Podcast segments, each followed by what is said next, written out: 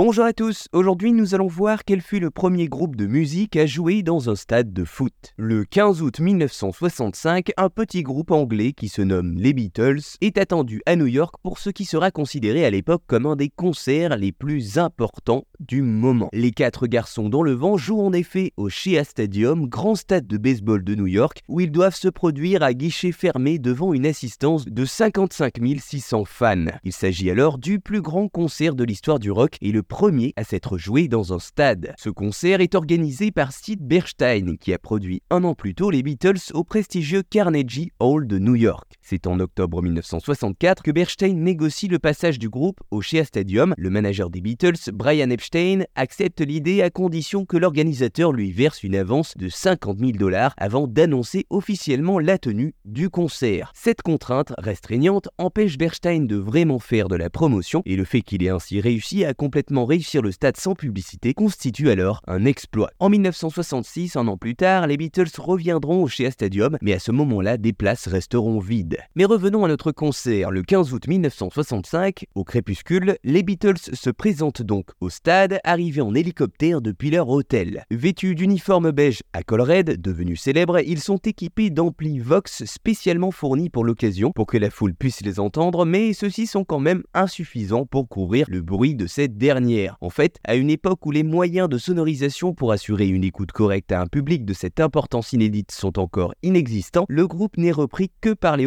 haut-parleurs fixés sur le pourtour du toit du stade, ceux-là même qui sont utilisés par les commentateurs des matchs de baseball. Il en résulte que ni les musiciens ni les spectateurs n'auront la joie d'entendre clairement une note de cette prestation historique. Voilà, en tout cas, vous savez quel fut le premier groupe de musique à jouer dans un stade. Ce fut les Beatles qui se produisirent au Shea Stadium, grand stade de baseball à New York.